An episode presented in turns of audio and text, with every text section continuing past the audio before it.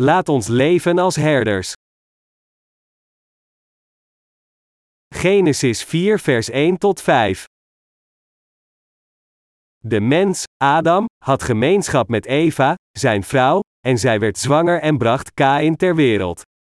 Met de hulp van de Heer, zei ze, heb ik het leven geschonken aan een man. Later bracht ze zijn broer ter wereld, Abel. Abel werd herder, Kain werd landbouwer. Op een keer bracht Kain de Heer een offer van wat hij had geoogst. Ook Abel bracht een offer, van de eerstgeboren dieren en hun vet van zijn kudde koos hij de mooiste uit. De Heer merkte Abel en zijn offer op, maar voor Kain en zijn offer had hij geen oog. Dat maakte Kain woedend, zijn blik werd donker. Nadat ze verdreven werden uit de tuin van Eden, sliep Adam met zijn vrouw Eva, en ze werd zwanger. Er staat geschreven, en zij werd zwanger en bracht Kain ter wereld.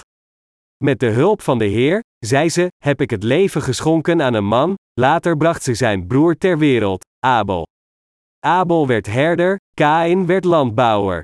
Wat zei Eva nadat zij het leven had geschonken aan Kain? Ze zei: Met de hulp van de Heer heb ik het leven geschonken aan een man. Eva was zeer blij het leven te schenken aan Kain en te zien dat de baby gezond was. De naam Kain betekent bereiken of bezitten. Eva werd opnieuw zwanger en gaf het leven aan Kains kleine broertje Abel, en de naam Abel betekent adem, ijdelheid of vergankelijkheid. De tweede zoon moet een zwakke baby voor de ouders zijn geweest. Ze dachten dat hij niet zou opgroeien tot een sterke man, en zijn leven leek alleen vergankelijk voor hen dat binnen korte tijd zou eindigen. Daarom noemden ze hem Abel, denkend dat hij vergankelijk was en onbeduidend net zoals de ochtendmist, schijnbaar niet in staat om op te groeien tot een man. Toen de twee zonen opgroeiden, hadden ze beide werk, Kain werd landbouwer, terwijl Abel een herder werd. En met het verstrijken van de tijd, brachten deze twee mannen hun offers naar God. Abel offerde de eerstgeboren van de kudde en hun vet aan God, terwijl Kain de producten van de grond offerde. Echter, God accepteerde alleen Abels offer en weigerde Kains offer. Dit is de gist van de geschrifte passage van vandaag. Door de geschrifte passage van vandaag zegt God dat iedereen bezig met een van deze twee soorten van werk. Anders gezegd, alle menselijke wezens worden gescheiden in twee groepen van mensen: diegenen die het geestelijke werk doen en diegenen die het vleeselijke werk doen. Abel zorgde voor de kudde, dat wil zeggen geestelijk werk.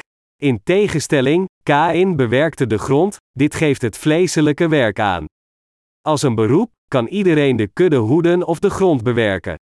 Echter, de geestelijke boodschap van de geschrifte passage van vandaag is dat er twee soorten van werk is: Gods werk en het werk van de mens, dat wil zeggen het werk van de hemel en het werk van deze wereld. Jezus berispte ooit eens Petrus, zeggend: Je denkt niet aan wat God wil, maar alleen aan wat de mensen willen. Matthäus 16, vers 23. De apostel Paulus zei ook: Probeer ik nu mensen te overtuigen of God? Probeer ik soms mensen te behagen?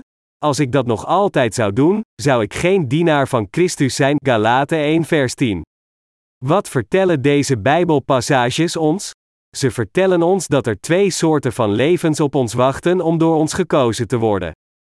Iedereen in deze wereld is bestemd te leven en van deze twee soorten van werken te doen.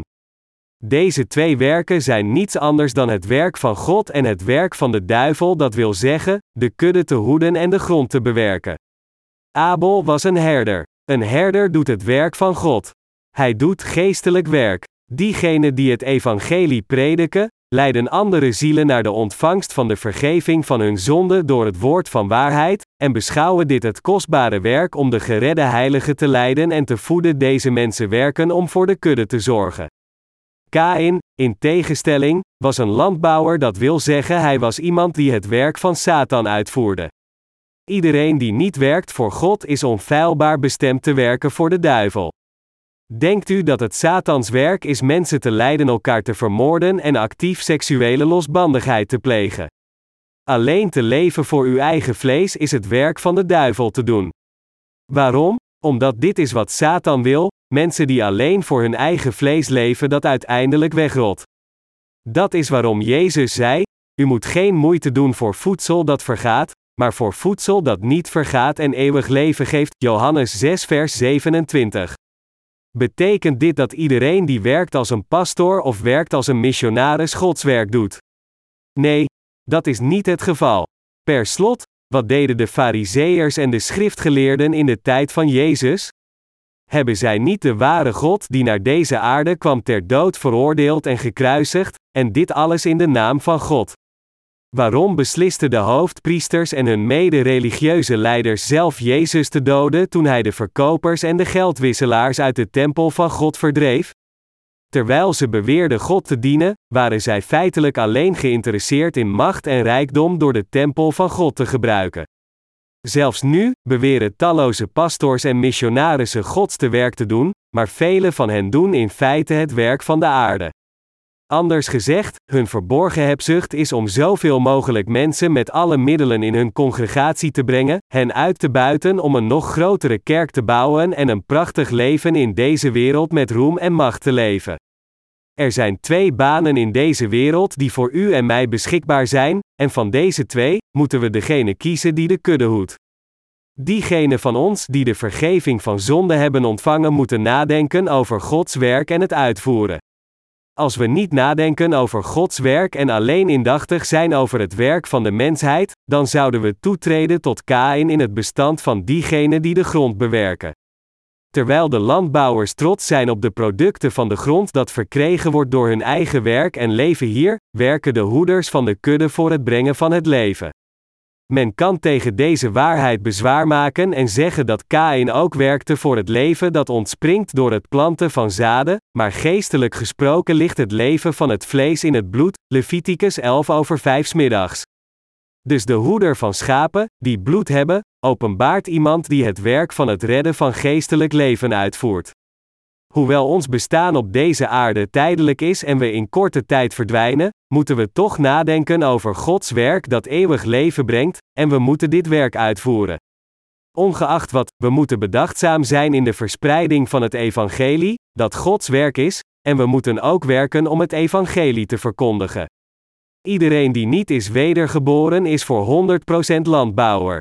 Hij kan niet het werk van de geest doen zelfs als hij dat wil, want hij zelf heeft geen leven. Iemand die is wedergeboren, van de andere kant, is in staat om beide te doen de grond te bewerken en de kudde te hoeden. Diegenen, die niet hun verstand gericht hebben op God, zelfs als zij zijn wedergeboren, zullen waarschijnlijk terugkeren naar hun oude leven en alleen voor zichzelf leven. Anders gezegd, zij zullen opnieuw terugkeren naar de landbouwers. Voor ons geldt ook, als we de levens strikt scheiden waar we mee doorgaan nadat we de vergeving van onze zonden ontvangen hebben, dan worden we gescheiden in twee types: de herder die de kudde hoedt, of de boer die de grond bewerkt. Diegene die de kudde hoedt denkt na over Gods werk en voert dat uit, terwijl diegenen die de grond bewerken alleen over zichzelf nadenken en alleen voor zichzelf leven. Wij zijn allen gescheiden in deze twee soorten van mensen. De vraag voor ons is dan, hoe wij de wedergeborenen moeten leven. Hoe moeten we leven, als diegenen die de vergeving van zonde hebben ontvangen? We moeten inderdaad voor een waardige zaak werken. Omdat de Bijbel hier zegt dat Abel de hoeder van schapen was en Kain een boer die de grond bewerkte, moet u niet denken, oh, de Bijbel praat gewoon over twee verschillende soorten van banen. Afhankelijk van het werk dat Kain en Abel kozen als hun beroep, heeft dit de offers die zij gaven bepaald. Abel, een herder, doodde een schaap en offerde dit aan God, terwijl Kain, een boer, de producten van de grond zoals aardappelen, pompoenen en mais naar God bracht. Anders gezegd, zij offerden aan God de vruchten van hun werk afhankelijk van wat zij deden. Hetzelfde principe geldt ook voor ons. Diegenen van ons, die werkelijk nadenken over Gods werk en het uitvoeren nadat zij de vergeving van zonde hebben ontvangen, zijn in staat de geestelijke vruchten aan God te offeren. In tegenstelling, diegenen van ons die niet Gods werk doen, kunnen niet anders dan Hem alleen de producten van de grond te offeren.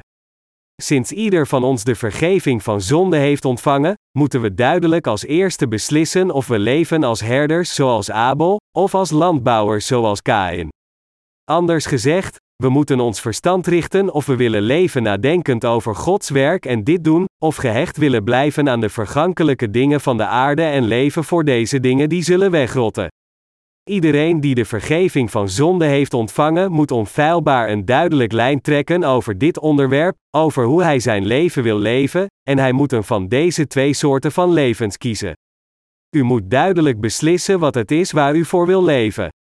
Ik kan niet zeggen, ik zal een perfect leven leiden. Echter, ik ben ervan overtuigd, ondanks dat ik gebreken heb, ik als een herder zoals Abel zal leven. Het is in Gods ogen voor mij gepast en correct te leven als een hoeder van schapen. En dit is wat goed is voor mij, als ook dat het goed is voor iedereen. Als dit voor mij waar is, dan is dit ook waar voor u. U kunt niet met overtuiging zeggen dat u voor 100% een rechtschapen leven zult leiden, nog kunt u beweren een deugdzaam leven geleefd te hebben. Niettemin, moet u nog steeds uw hart richten, zeggend: Ook ik zal als een herder leven. Eerder dan te leven als een bewerker van de grond zoals Kain, zal ik leven als de hoeder van schapen. Moet ik niet mijn hart zo richten en leven zoals Abel? Nu dat God ons de vergeving van zonde heeft gegeven en ons toestaat een nieuw leven te leiden, hoe moeten we de rest van onze levens leven? Moeten we leven als de hoeders van de kudde of als landbouwers? Als we deze kwestie serieus overdenken voor God en in onze harten een duidelijke keus maken, dan moeten we ons verstand richten op het leven als herders.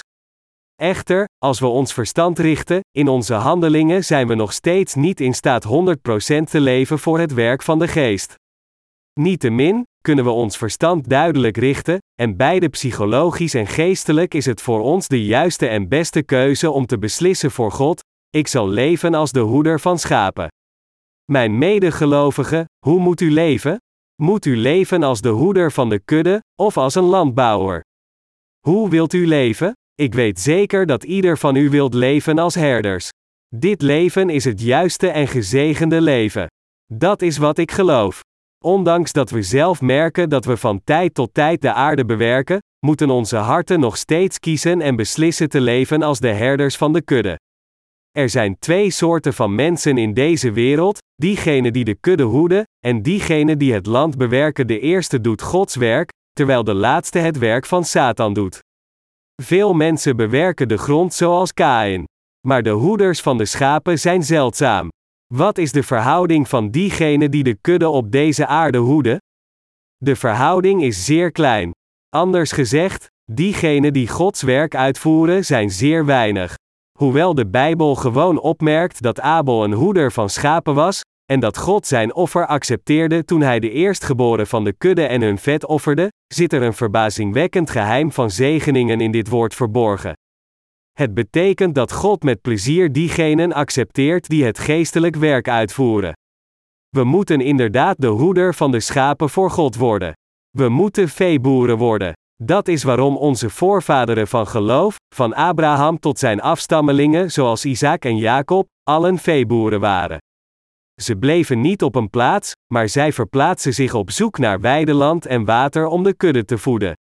Anders gezegd, zij levend op deze aarde als knechten en reizigers, toegewijd aan het geven van leven, Hebreeën 11 vers 9 en 13.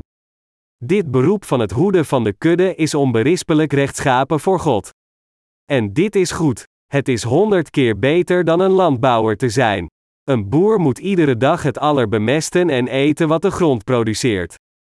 In tegenstelling, de hoeder van schapen zou met de kudde fokken, hen te eten geven, en voor hen zorgen.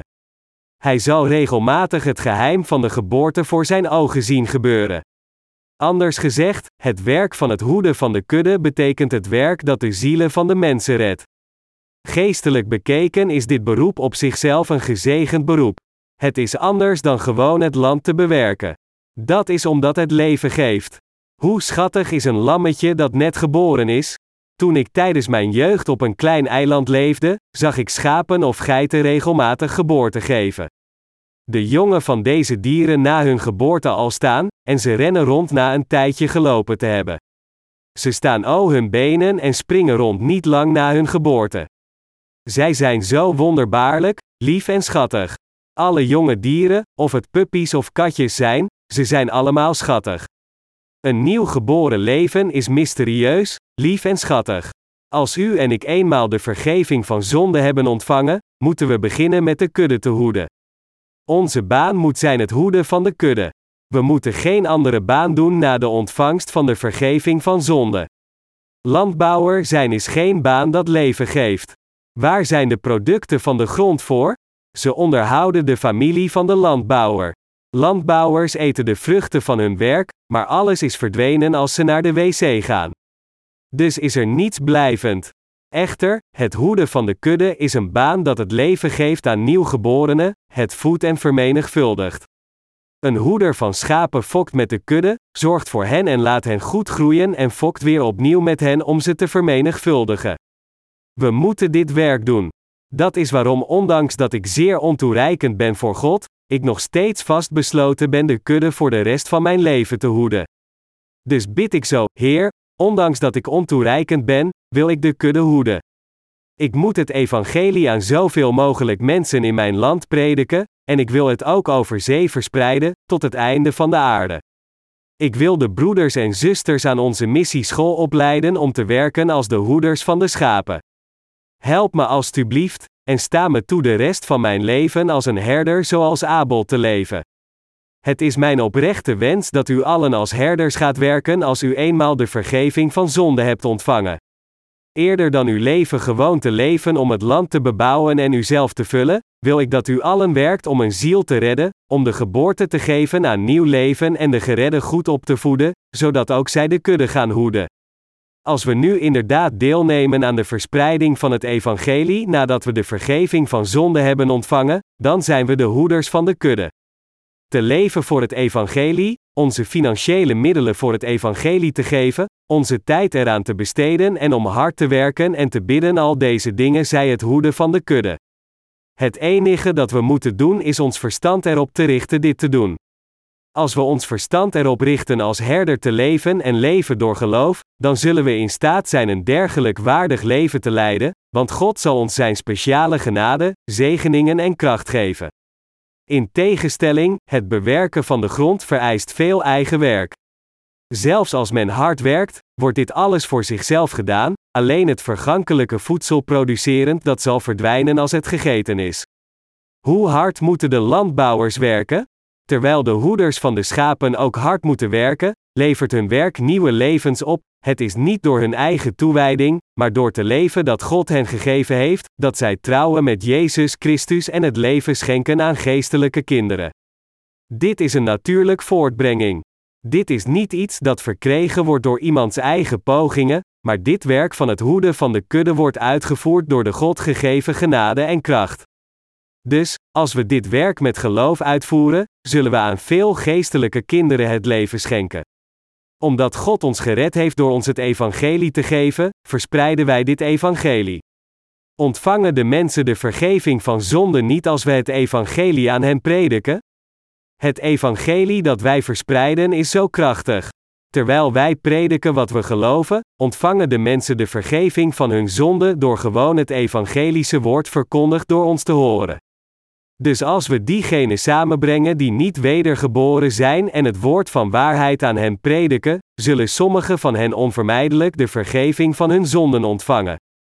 Het werk van nieuw leven ontvouwt zich voor uw ogen.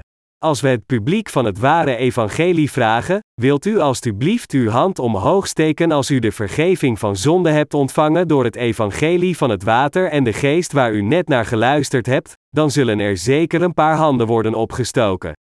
En als we hen vragen hun getuigenis van zaligmaking te geven, dan getuigen zij duidelijk en zeggen: Ik had voorheen zoveel zonde, maar nu dat ik het evangelie van het water en de geest heb gehoord en erin geloof, zijn al die zonden verdwenen, en ben ik een rechtvaardig persoon zonder zonde geworden. Eerder dan al onze pogingen aan de aarde te geven om de producten van de grond te oogsten, zoals Kain, werken wij om te verspreiden wat God ons gegeven heeft. We delen het woord van waarheid, we geven het leven aan onze geestelijke kinderen, beschermen hen, leiden hen naar de kerk, leren hen het woord zodat zij aan nog meer geestelijke kinderen het leven kunnen geven. Een herder is iemand die fokt en voor de kudde zorgt. Hij werkt om zichzelf ervan te verzekeren dat de kudde veel jonge dieren voortbrengt, en hij voedt en beschermt de jonge dieren, zodat zij als ze volwassen zijn ook veel jonge dieren voortbrengen. Dus het leven van de rechtvaardige is een voortzetting van het keer op keer geven van leven. Matthäus hoofdstuk 1 begint met een stamboom dat beschrijft wie geboren werd door wie. Dat is omdat de mensen opgenomen genoemd in deze lijst al onze voorvaderen van geloof waren die de kudde hebben gehoed. U en ik moeten ook dit werk doen. Zonder enige uitzondering moet ieder van ons die hier samen zijn onszelf toewijden aan dit werk. Zolang als wij nog leven, moeten we onze harten richten en dit werk doen. We hebben geen ander werk te doen. Nu dat we de vergeving van zonde hebben ontvangen, wat moeten we doen? We moeten de kudde hoeden. En we moeten niet de grond bewerken zoals Kain. Zuster Reba Choi uit Rusland, zult u niet terugkeren naar uw land als u hier klaar bent met uw opleiding? Wat moet u doen als u terug bent in Rusland? U moet de kudde hoeden. Eerder dan een gewone baan in de wereld te hebben, moet u uw hele leven toewijden aan het hoeden van de kudde. U moet zich met de andere dienaren van God daar verenigen en zorgen voor de kudde. Dat u zich onder de mensen van God begeeft, het woord met hen deelt, het woord getuigt, de uren voor aanbidding instelt, de kudde beschermt tegen de wolfachtige leugenaars en voortdurend de kudde onderwijst, dit is niets anders dan het hoeden van de kudde. Zuster Choi, u moet een dergelijk geestelijk leven leiden. Dit is de reden van ons bestaan. Het is om de kudde te hoeden dat wij bestaan. De geschrifte passage van vandaag zegt: Abel werd herder, Kain werd landbouwer. Het zegt ook dat Abel de eerstgeboren van de kudde en hun vet als zijn offer naar God bracht. Toen Abel zijn offer offerde, slachtte hij niet gewoon een lam en legde dat bovenop een rots. Maar, hij sneed de buik open, nam al het vet dat vastzat aan de ingewanden zoals de lever en de nieren eruit, vulde het en sneed de onreine delen af en gooide deze weg. Dan snee hij het vlees in stukken, plaatste dit op het altaar, nam het vet dat hij eruit genomen had en legde dit bovenop het vlees, en verbrandde dit als offer aan God. Wat betekent dit allemaal? Dit betekent dat Abel zijn offer aan God offerde volgens de wet van zaligmaking waarmee God ons gered heeft, door te geloven in hetzelfde evangelie dat hij van zijn ouders had gehoord. Bij een brandoffer moet men zijn handen op het hoofd van het offerdier leggen voordat men hem doodt. Dit is het essentiële proces om al zijn zonden door te geven aan het dier. En dan moest hij het doden, zijn bloed aftappen, het in stukken snijden en al het ver dat vastzit aan de ingewanden eruit halen en het bovenop het vlees leggen voordat hij zijn offer verbrandt als geurige gave aan God. Dit is het bijbelse onvermijdelijke proces van een wettig brandoffer. Abel moest hetzelfde brandoffer offeren van de eerstgeboren van de kudde en hun vet. Wat betekent hier het vet? Het openbaart God, de Heilige Geest. Anders gezegd, Abel geloofde in datgene wat God had gezegd. Dit is hoe Abel God aanbad. En, toen hij zo aanbad, accepteerde God hem. Abels ouders, Adam en Eva, hadden het evangelie van de tunieken van huid. Om de tunieken van huid te maken, moest er een lam worden geofferd. Dit evangelie van de tunieken van huid hield het opleggen van handen in dat de zonden aan het offerdier doorgaf, en het vergieten van zijn bloed. Abel offerde zijn offer aan God met hetzelfde geloof. Iemand kan bezwaar maken tegen mijn interpretatie en zeggen: waar vinden we het opleggen van handen in het verhaal van de tunieken van huid in Genesis hoofdstuk 3? Maar u moet weten dat de Bijbel de volle waarheid stap na stap toont. Bijvoorbeeld, Genesis 3 vers 15 zegt, Vijandschap sticht ik tussen jou en de vrouw, tussen jouw nageslacht en het hare, zij verbrijzelen je kop, jij bent hen in de hiel. Deze passage openbaart duidelijk Jezus Christus als onze Verlosser, maar we kunnen geen enkel woord wat betreft zijn doopsel en bloedvergieten in deze passage vinden. De Bijbel is het woord van openbaring. We kunnen het alleen interpreteren door de ingeving van de Heilige Geest, Johannes 16, vers 13. In het boek van Leviticus zien we dat als het volk van Israël hun offer van verzoening offerde, zij onfeilbaar het vet samen met het vlees na het opleggen van hun handen op het hoofd van het dier offerden. Zij ontvingen de vergeving van zonden als zij zo offerden. Als we geloven in het evangelie van het water en het bloed dat Jezus ons gegeven heeft, worden al onze zonden uit onze harten weggenomen en uitgewist. We worden tot zondeloze mensen gemaakt. Als we de soort van geloof hebben dat ons zondeloos maakt, geeft God ons het geschenk van de Heilige Geest. Als we de Heilige Geest ontvangen, dan is dit niet iets waar we ons van bewust worden door onze zintuigen. Denkt u dat we een gevoel van vuur en beroering voelen als we de Heilige Geest ontvangen? Als een dergelijk fenomeen plaatsvindt, dan betekent dit dat de persoon een slechte geest heeft ontvangen. God de Heilige Geest is puur en vredig zoals een duif, en daarom daalt Hij alleen af in de zondeloze harten die de vergeving van zonde hebben ontvangen. De aanbidding die we God moeten offeren is: Heer, dank u dat u mij zo gered hebt. Dank u voor het uitwissen van la mijn zonde met het water en de geest. Alleen als we God zo met geloof aanbidden, accepteert Hij onze aanbidding. In tegenstelling, Kain bracht de producten van de grond als zijn offer aan God, en God accepteerde dit niet. Waarom accepteerde God Kains offer niet met plezier? Omdat Kain alleen voor zichzelf had geleefd zonder te letten op de wil van God, en hij had ook aan hem geofferd wat goed was in zijn ogen volgens zijn eigen vleeselijke gedachten. Dat is omdat hij landbouwer was, iemand die alleen nadacht over aardse zaken. Ondanks dat dit was hoe Kain zijn levensonderhoud voorzag voor God, als landbouwer, geestelijk gesproken, had hij op zijn minst een herder moeten zijn, en hij had het woord van God moeten accepteren en een offer van geloof moeten brengen, maar hij faalde dit te doen. Het is vanwege dit falen dat God weigerde Kains offer te accepteren. God zegt dat we niet moeten doen zoals Kain, 1 Johannes 3 vers 12. Kain offerde de producten van de grond. Kain was landbouwer van beroep. Dit betekent ook dat toen het aankwam op het geloof, hij de producten van de grond aan God offerde, dat wil zeggen, hij offerde zijn geloof volgens zijn eigen gedachten. Anders gezegd, hij geloofde in God volgens zijn eigen verlangens, op een manier die voor hem volgens zijn eigen gedachten aantrekkelijk was. Hij deed dit door zijn eigen leerstellingen te maken, en dat is hoe hij God aanbad. Maar accepteerde God zijn offer? Nee, dat deed hij niet. Kains beroep op zich was niet geschikt. Na de ontvangst van de vergeving van zonde, welk soort van beroep moeten we in deze wereld hebben? Ons beroep moet het hoeden van de kudde zijn. Anders gezegd, ons beroep moet het geven van leven zijn. Zoals de Bijbel zegt, dus of u nu eet of drinkt of iets anders doet, doe alles ter ere van God. 1 Korintje 10 vers 31, zoals nieuw leven te geven door het prediken van het evangelie, en de wedergeborenen te leiden en te voeden dat is niet eens anders dan het hoeden van de kudde. Als we eenmaal persoonlijk het werk van de verspreiding van het evangelie uitvoeren, moeten we alle aardse zaken aan de kant zetten en ons helemaal toewijden aan Gods werk. Als we van de andere kant niet in staat zijn rechtstreeks in het werk van de verspreiding van het evangelie mee te helpen, dan moeten we ijverig werken in onze seculiere banen en de evangelische dienst ondersteunen met onze gebeden, diensten of financiële middelen. Als we zo met de kerk samenwerken, dan kan ieder van ons ook het werk van het hoeden van de kudde uitvoeren. Door de geschrifte passage van vandaag heeft God ons verteld dat we onszelf aan het werk van het hoeden van de kudde moeten toewijden. Iedere van ons moet inderdaad als goede herders leven.